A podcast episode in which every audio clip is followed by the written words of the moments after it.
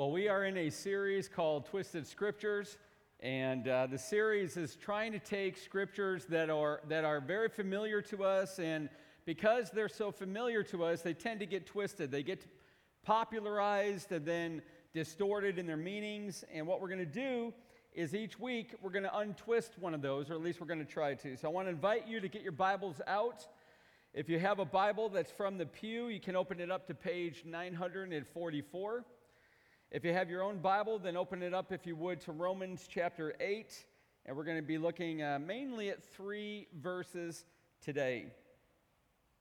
And the first verse that we're going to look at, the one that's really the keynote verse, is Romans 8 28. That's the popular one. And it says this And we know that for those who love God, all things work together for good, for those who are called according to his purpose. So, this verse is often given to someone who's going through great difficulty and suffering. It's a promise. People use it as a promise that everything is going to turn out for our happiness in this life. So, if you lost, lost your job, well, Romans 8 28. You have cancer, Romans 8 28. Your dog has just had kittens, Romans 8 28. So it's like the go to verse for strange occurrences, difficult situations, painful experiences. But what did Paul really mean when he penned this? Now, let me help you get ready for this by giving you a metaphor that can kind of guide us. I recently went golfing, and later afterwards, I was reflecting on how awful my golf game is. I'm a terrible golfer. But I thought while I was reflecting on how important the pin is or the flag is. Without that flag, you wouldn't know in which direction to tee off. When you get closer to the green, you really wouldn't know the location of the hole because you can't always see the hole on the green when you're off the green. In fact, the entire game of golf is oriented toward the flag. Now, I want you to grab onto that mental picture for a moment. From the moment that you're teeing off, chipping onto the green, trying to sink it into the hole, every single part of that game is heading towards that flag. That's your goal, that's your orientation. And I want to tell you that Paul holds up a theological flag, he holds up a theological pin. And we get to see where Romans 8:28 is aiming. So this is how you study the word of God. Now listen, I'm part of this series goal, goals, one of them at least is to help you not only untwist the scripture along the way, but another one is that when you get into the word of God, how do you study? How do you prepare your mind as a student of God's word? So, one of the things I want to teach you, one of the things I want to get you used to, is find where the trajectory is going. Where is the verse aiming? That's simply context. And Paul's going to hold this flag up. Remember the golfing metaphor. He's going to hold this flag up. This is where Romans 8:28 is aiming, and I want to invite you to take a look at it. We're going to look at the flag. So look at verse 31 for a moment. You've got to be in your Bibles, you're going to be lost. Get in your Bibles. Let's look at verse 31. I'm going to show you when you're looking at Romans 28 in your devotional life, you've got to look beyond Romans 28. You got to find where it is leading you. You got to find the flag that Paul is taking you to. Verse 31 What then shall we say to these things? Well, look at that word, these things. It goes back to Romans 8 28. Do you remember what Romans 8 28 says? God works for those who love God, all things work together. So now in verse 31, what then shall we say to these things, these difficulties, these painful experiences? If God is for us, well, here's Paul's rhetorical questions answer. If God is for us, who can be against us? Now, there's where he's aiming. Go a little bit further. That means there's no power greater than God. We're secure in his love for us. But look at verse 32. But he who did not spare his own son, but gave him up for, all, for us all, how will he not also with him graciously give us all things? So now Paul is saying that God has proven his love to us. He's proven it in the greatest possible way. He gave his son for us, he put his son to death so that we can live. So then he goes to verse 33. Now remember, now we're like three shots in now. Keep the golfing metaphor. We're on our third shot. Verse 33 Who shall bring any charge against God's elect? It is God who justifies, meaning that there's no power, satanic, human, even yourself, that can threaten the security of your salvation. See, this entire passage is about how secure the Christian is in his or her salvation, not because we muster the power to stay in our faith, it's because God has the power to keep us in our faith. So look what he says. Who is to condemn, especially since Christ is interceding for us, verse 35, 34. And then look at verse 35 Who shall separate us from the love of Christ? And now you're about to put the hole in the cup when you get to verse 38. Neither death nor life, nor angels nor rulers, nor things present nor things to come, nor powers, nor height, nor depth, nor anything else in all creation will be able to separate us from the love of God in Christ Jesus our Lord. You just sunk the putt. All right, now look at me for a moment, if you would, please. This is how you study the Bible. You cannot just show up and pull up Romans 8:28 and go, "You know what? I'm going to claim that in my life for this experience." That's the verse that I'm going to give to somebody in the hospital. Because if you do not understand that what verse 28 is doing is leading you towards the end of the chapter when you can see the great love of God and that nothing can separate you from that love, then you're going to twist Romans 28 28 out of its original intention.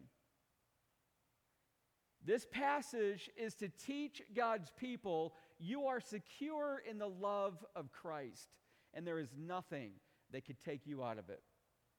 And when you go through difficulties, when you go through trials, which we are all going to go through, which a lot of us are in right now, even when you're in good times as well as bad times, all of them are aiming you to the love of Christ to prove to you how great God's love is for you. Christian, we are absolutely secure in our salvation. Why? Because the power of God's love is sovereign.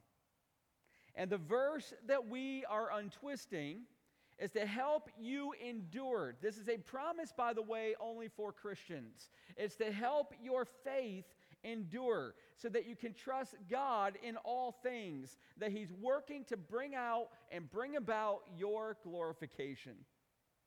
This is a great promise, one for the ages, literally, as we're about to see. So let's get into it. I'm going to show you four parts to this promise.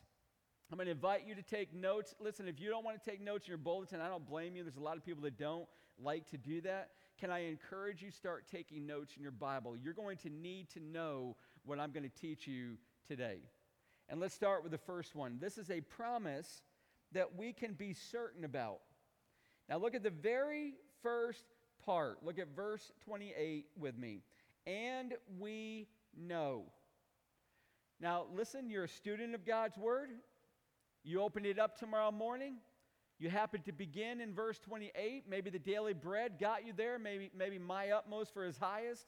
Maybe morning and evening devotions by Spurgeon. I'm not sure what you use, but something got you to verse 28, and your first word is and. You've got to stop, student of God's word, and you got to go back and find out what he's connecting. And is a connecting word, it's a bridge. When you get to the word and, think bridge. He's tying together a couple different things thoughts. And we know. You know what that really means? In the tense, it means, and we can know. Now, that's really, really important. There's a confidence that the Christian can have. Now, listen, yet tragically, a lot of Christians don't know. A lot of Christians don't have this confidence. A lot of Christians aren't trusting God and His love for us. This is a potential knowledge. You can know it, but you've got to grow in your certainty of this truth. Now, watch. Listen to this. Paul says, and we can know, and then he's going to tell you how you can know. He's going to anchor your faith over the next four to five verses, even 10 verses. He's going to show you conclusively, with evidence, why it's true that God loves you in Christ unbreakably. Nothing can separate you from it. So when you take the word of God, and if you want to get it down in your heart, you got to get it past your mind. You got to begin to believe it. You got to test your weight on it. You got to bring your doubts to God. You say, God, I don't know if I know. I don't think I know. Help me with my unbelief. And explode the truth in my heart. Paul is convinced. He is certain. What he is about to write is solid. It is truth for our faith.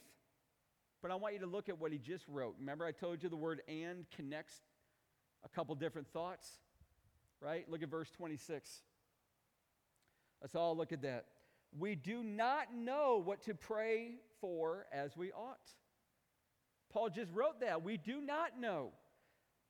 See, when you and I are struggling, in difficult times, listen, aren't you like me? Nothing seems to make sense. God, I don't get why I'm still struggling in this. I don't understand why you're bringing this to me. I don't understand how I could be a Christian for this many years and still trip over this problem. I don't get it. Why am I having to go through this? What are you trying to show me? But then you get to verse 28 and we can know with absolute certainty that for those who love God, all things work together for good. So we don't know how we ought to pray. This is why the Spirit of God prays and intercedes for us. We don't know in the particular, God, how do I pray for this person? How do I pray for me? Haven't you ever prayed for somebody who's going through a hard time? And part of you, this is like this war erupts in you. You want to pray because you love them, that they're trial will end, but then there's another part of you that understands it's the trial, it's suffering that is making them more like Christ, losing their confidence in their own flesh. So you don't really know how to pray. God, I don't I want to pray that the trial ends, but I also know you brought it, you've allowed it, you'll bring them out when you want them out, when it's done its perfect work. So how do I pray? Well, we don't know how to pray. But verse 28 says, we can know with absolute certainty that for those who love God, all things work together for good. Christian, the Word of God is building within you a faith that is grounded not on speculation, not on uncertainty, but persuaded confidence. It's a faith in God's love for you that will endure tribulation or distress or persecution, verse 35, or famine or nakedness or danger or sword. You can go through these things and have an absolute certainty in your faith. You can know that God's going to work this out for good. And what is that good? Well, we're, going about, we're about to find out. And, Christian, you can know that you are absolutely secure in the love of Christ. Your salvation is secure, and that knowledge can preserve you in a time when your world seems to fall apart. So, I want you to think for a moment with me. Let's just be utterly real. Are you going through a difficult trial right now?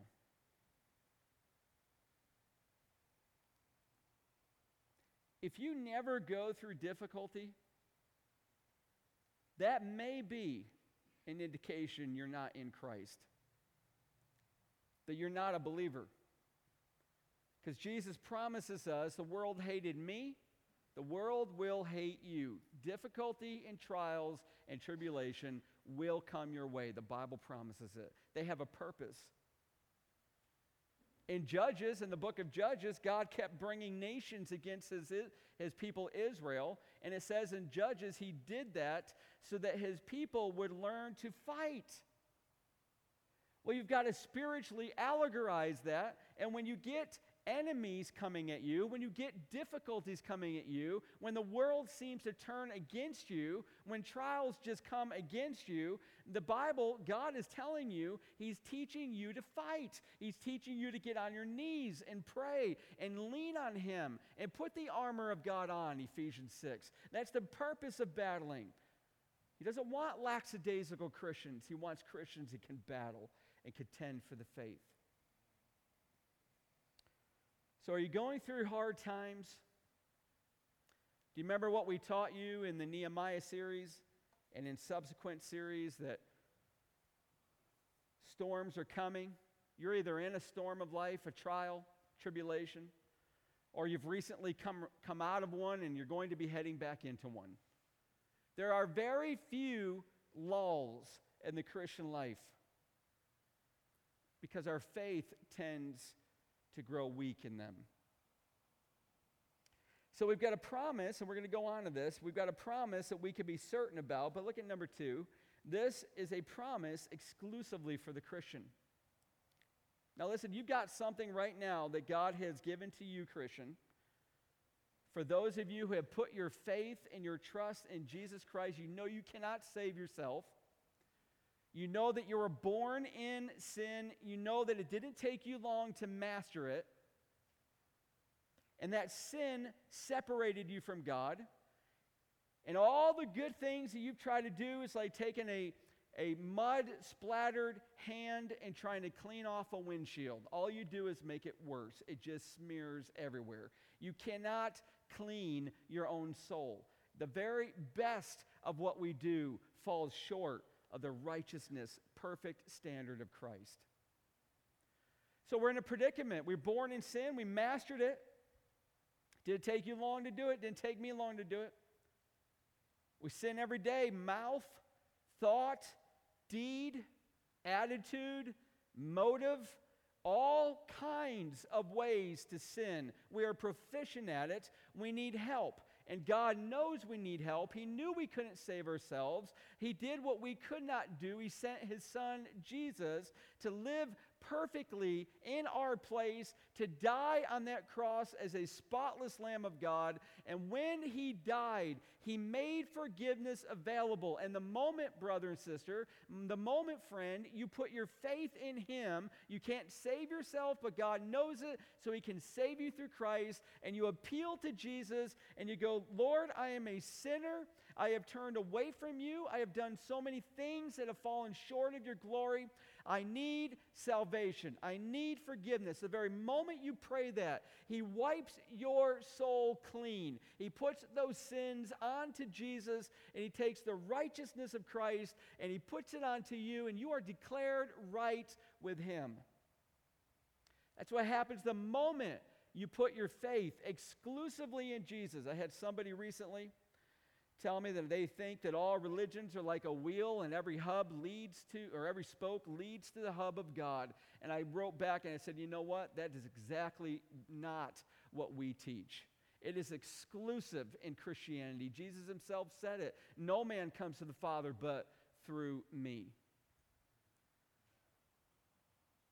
This is a promise exclusively for the Christian who has put his or her faith in Christ. And look at what verse 28 says. And we know that for those who love God, all things work together. It's a promise that the believers do not have, that all things work together for good. It is the exclusive right of the Christian. You can claim this, you can pray this, you can speak this to God, you can share this with utter confidence with other Christians. And Paul clarifies next. Look what he writes For those who are called according to his purpose.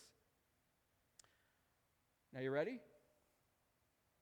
He wouldn't write this if everyone was called according to his purpose.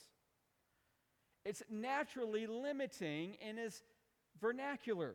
The very word, words that he uses limits this. Not everyone is called according to his purpose, but all things work together for good for those who are. Now, your flesh is probably doing what my flesh did those doubts that worm their way through your flesh.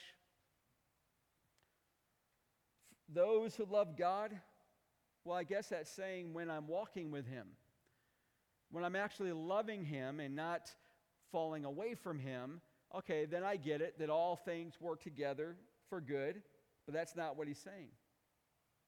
Those who love God does not mean that at this moment I am walking with Him and loving obedience. It's rather another way of saying for those who have been saved. How do you know that? Well, the Apostle John makes it clear. He, he writes in 1 John 4 19, We love because he first loved us. Listen, if you love God, it is only because God first loved you. There is no one that can naturally develop a love for God, it's just not possible. If you've got a love, an agape style love where He is precious, the most precious thing and the most precious person to you, that cannot help, that cannot come about in the natural self. In fact, your natural self is an, en- an enemy at God. It's at enmity, at conflict, at war with God. See, our love for God is a response to his love for us. He is the great initiator in this relationship. Let me put it in a way that maybe you remember from high school. Listen, if you were ever against the wall at a dance, hoping somebody is going to call you out on the dance floor, God is the one that has called you out. If He didn't, you'd been a wallflower. You would have stayed against the wall. He is the divine initiator. He has come over and said, Listen, I want to dance with you. I want a relationship with you. I love you. I want you to walk with me. And when Christ does that, when God does that, there is no one who will ultimately say, no. So, Paul is saying for the Christian, God will certainly work. All things work together for good. But what is that good? What is it? It's the purpose of this promise, which is point number three. This is a promise that has a purpose. This is a promise that has a purpose. This past week, a friend of mine came in and talked with me how he and his wife recently lost $100,000 from a dishonest business partner. Another friend this week was passed over for a promotion for the third time. Another friend of mine this last week had a car wreck, totaled her car. Another one lost a loved one, died Another friend has his wife right now in Philly in an ER room, hoping to survive. And another one went to the emergency room with intestinal pain. I mean, that's just a sampling of people in my life this last week. So, listen, I cannot say to any of them, don't worry, if one door closes, God has a better one for you to walk through. But this is the way we use Romans 8 28. You'll get your money back. Your wife's going to be fine. You'll get a better job, or you're going to get even a better car. Listen, you cannot say that with certainty. That's not what the good is that all things are working together for. There's a difference between all things work together for good. Now, listen and all things work out in this life the way we want. That's the way Romans 8 28 is popularly used. All things are going to work out to a happy conclusion here on earth. See, Romans 8 28 is not a promise that God will smooth out every rough patch of road you travel on in life and give you a smooth sailing with clear skies and balmy waters. Joel Osteen once wrote, once preached, he actually wrote this in one of his books. Remember, when one door closes, God has another door for you to walk through, a better door. Those difficulties and challenges are merely stepping stones towards your brighter future. That's not true. That's not what this verse means. He's trying to exposit Romans 8 28. Not every bad thing in life here on earth is going to lead to something better than you've ever dreamed. God's good is better than that. It's deeper than that. It's more radical than satisfying our earthly desires and making us comfortable. A key to understanding this verse is what it says here. Are you ready? For those who are called, and underline this in your Bibles, according to his purpose. Ephesians 1:11 this is amazing. Paul writes, "We have obtained an inheritance having been predestined according to the purpose of him who works all things according to the counsel of his will." The purpose there, look up on the screen, the purpose of God controls, works everything in life according to his will. He bends everything, submitting it to his will. His purpose is his will. And not too many verses later, Paul calls this an eternal purpose.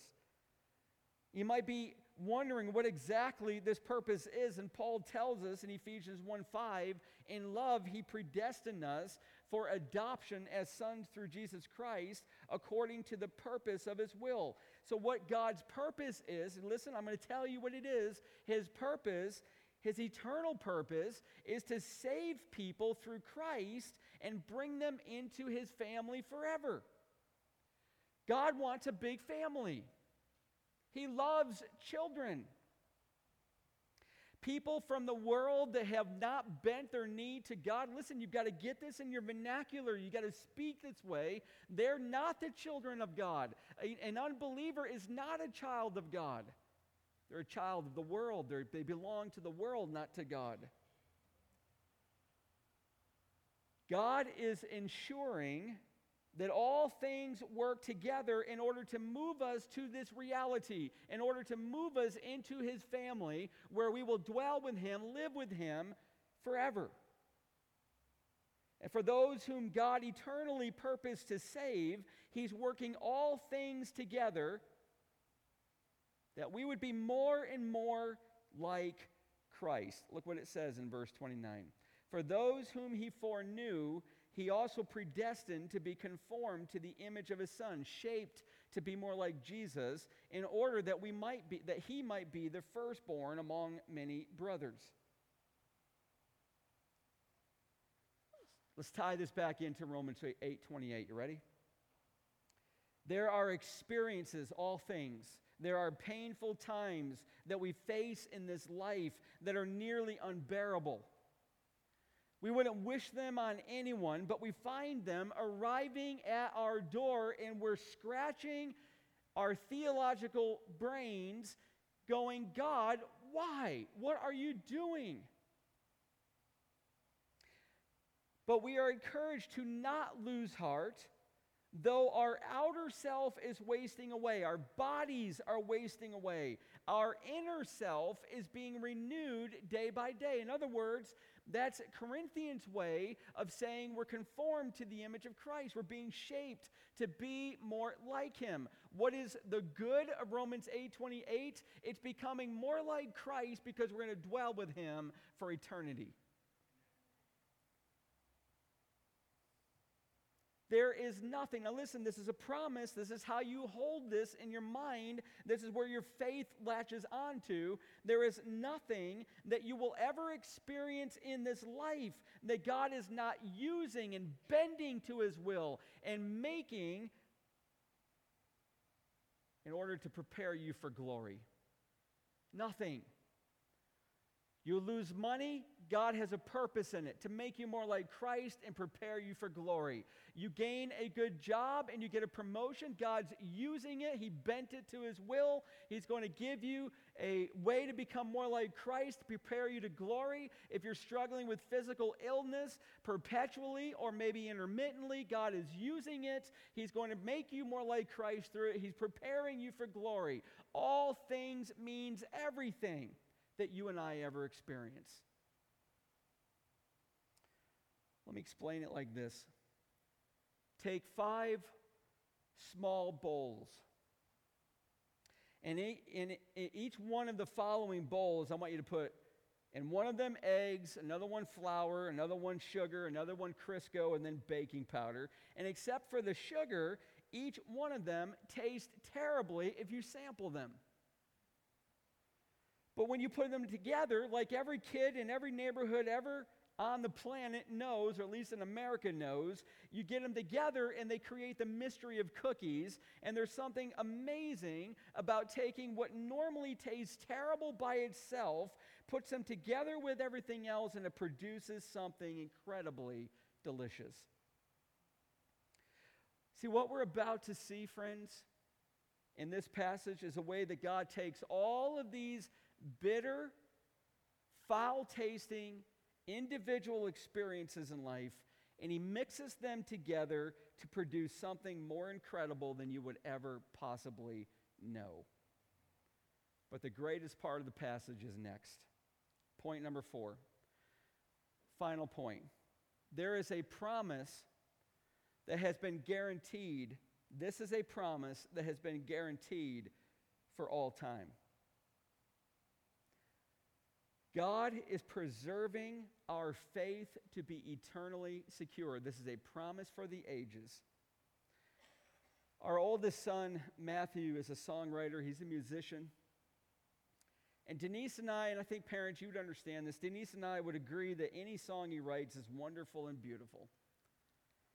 But every once in a while, now listen, every once in a while, he writes a song that is simply above the rest of them. It's superb and it's gripping and it's powerful. So, if I can borrow from that parental imagery for a moment, hopefully rightfully, and apply it to scriptures, I would say that here in this verse, Paul goes beyond wonderful, beyond beautiful. He goes up into the upper echelons of superb and gripping and powerful truth. He's about to present, if you will, a golden chain of five unbreakable, inextricable links that's going to prove and underscore the permanency of God's relationship with his children. Look what it says.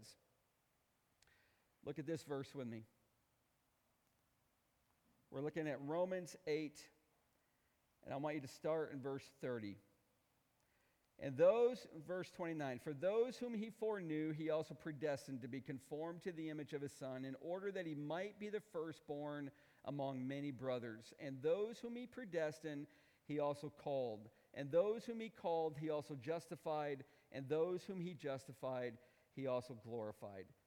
Henry, or Harry Ironside, he was, he's in heaven now, he's with the Lord. He said this We have a glorious chain of five links reaching from eternity in the past to eternity in the future, foreknown, predestined, called, justified, glorified. Every link was forged in heaven, and not one could ever be broken. Now, you ready? We're going to blow our minds here with this. I'm going to guarantee you, you're not going to understand this. Not because you're not intelligent, it's so wildly far beyond anything you've ever experienced but you can get to it a little bit, and that's why I'm going to talk about it. We're sort of used to talking about eternal life having no end. It's impossible to fathom. You can get that, listen, you can get that conceptually.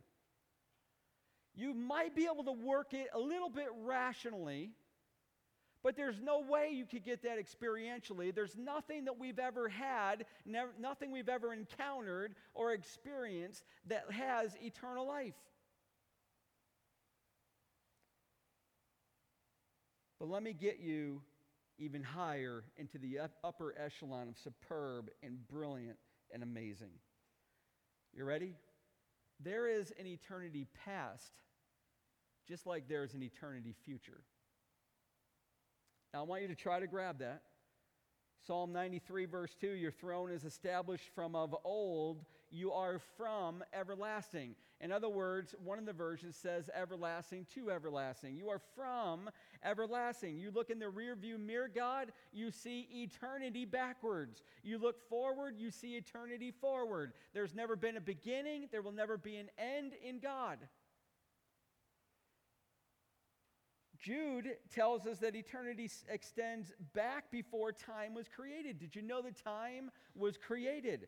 To the only God, our Savior, through Jesus Christ our Lord, be glory, majesty, dominion, and authority before all time, and now and forever, past, present, future. Titus 1 2, in hope of eternal life, which God, who never lies, promised before the ages began, before time began. There was, a, there was an eternity before time. Now, listen, this is really awesome. You get to Genesis chapter 1, verse 1, you get the beginning of time. You go to Revelation 20, verse 15, and time is done. There is no more time, there's just eternity. There's not going to be a clock that measures 24 hours. Before the mountains were brought forth, or ever you had formed the earth and the world from everlasting back to everlasting forward. You are God. God is amazing, more than we can comprehend. And the truth of eternity past, Paul tells us there's never been a time, now you ready? This is going to blow your mind. There's never been a time in eternity past that God did not know you, Christian brother and sister. Go a thousand years before he created the earth. Hard to do because they didn't measure time. But go a thousand years, God knew you. You go a million years, God knew you. You go a billion years before He created the earth, God saw you. God set His love on you. God knew you. He's known you for eternity. This is not a new relationship, He's always known you. This is the great, rich teaching of the superb echelon of Romans 8 29 and 30. His foreknowledge has nothing to do with our actions of faith. You know, that God knew that one day you were going to believe in Him. It has nothing to do with that. It has everything to do with God's actions. This is all about God. All five of these golden links foreknew you, predestined you, called you, justified, and glorified you. Every one of them is all about what God has done. None of them are about what we have done. And Paul links God's foreknowledge specifically with those, look what he says, I'm quoting, he predestined to be conformed to the image of his son. Notice it's past tense. Took place eternity past. Has the aim of shaping you and I, Christian brother and sister, to be like Jesus, increasingly more and more, so that because he is the firstborn among many brothers. He's got a lot of brothers, a lot of sisters, a lot of siblings. That's us. The term firstborn in Jewish cr- culture, it was used to represent preeminence. It's not that Jesus was born in eternity. He was born into flesh, but God didn't create Jesus as son. Jesus is God. He's always existed. He's preeminent. That's what the, fir- that's what the word firstborn means. But look at verse 30. If I haven't lost you yet, look at verse 30. Those whom he predestined, he also called. See, Paul continues along this chain. He says that those whom God predestined, he also called. Not the general call of Matthew 22 14. You can see it on the screen. Many are called, but few are chosen. That's not this word called. See, it's when God issues an invitation to get off the wall and come dance. When God issues that invitation to know Him, that's the calling that, God, that Paul is talking about. He's referring to the God given ability to say yes and get out of the dance floor. So when God calls you, He not only issues the summons for you to come to Him, He gives you, by the power of His Spirit, the ability to say yes. Because when you were born in natural flesh, you didn't want God. I didn't want God. None of us wanted God. He has to do a work to get you to want Him.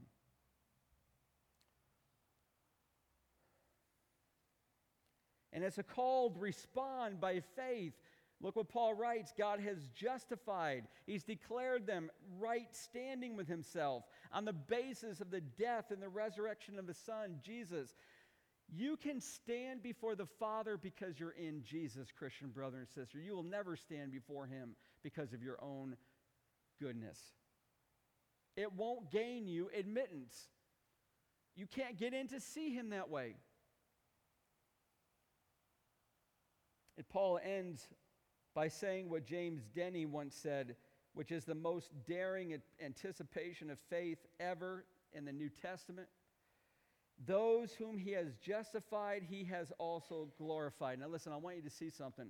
Look at your text for a second, all five of those.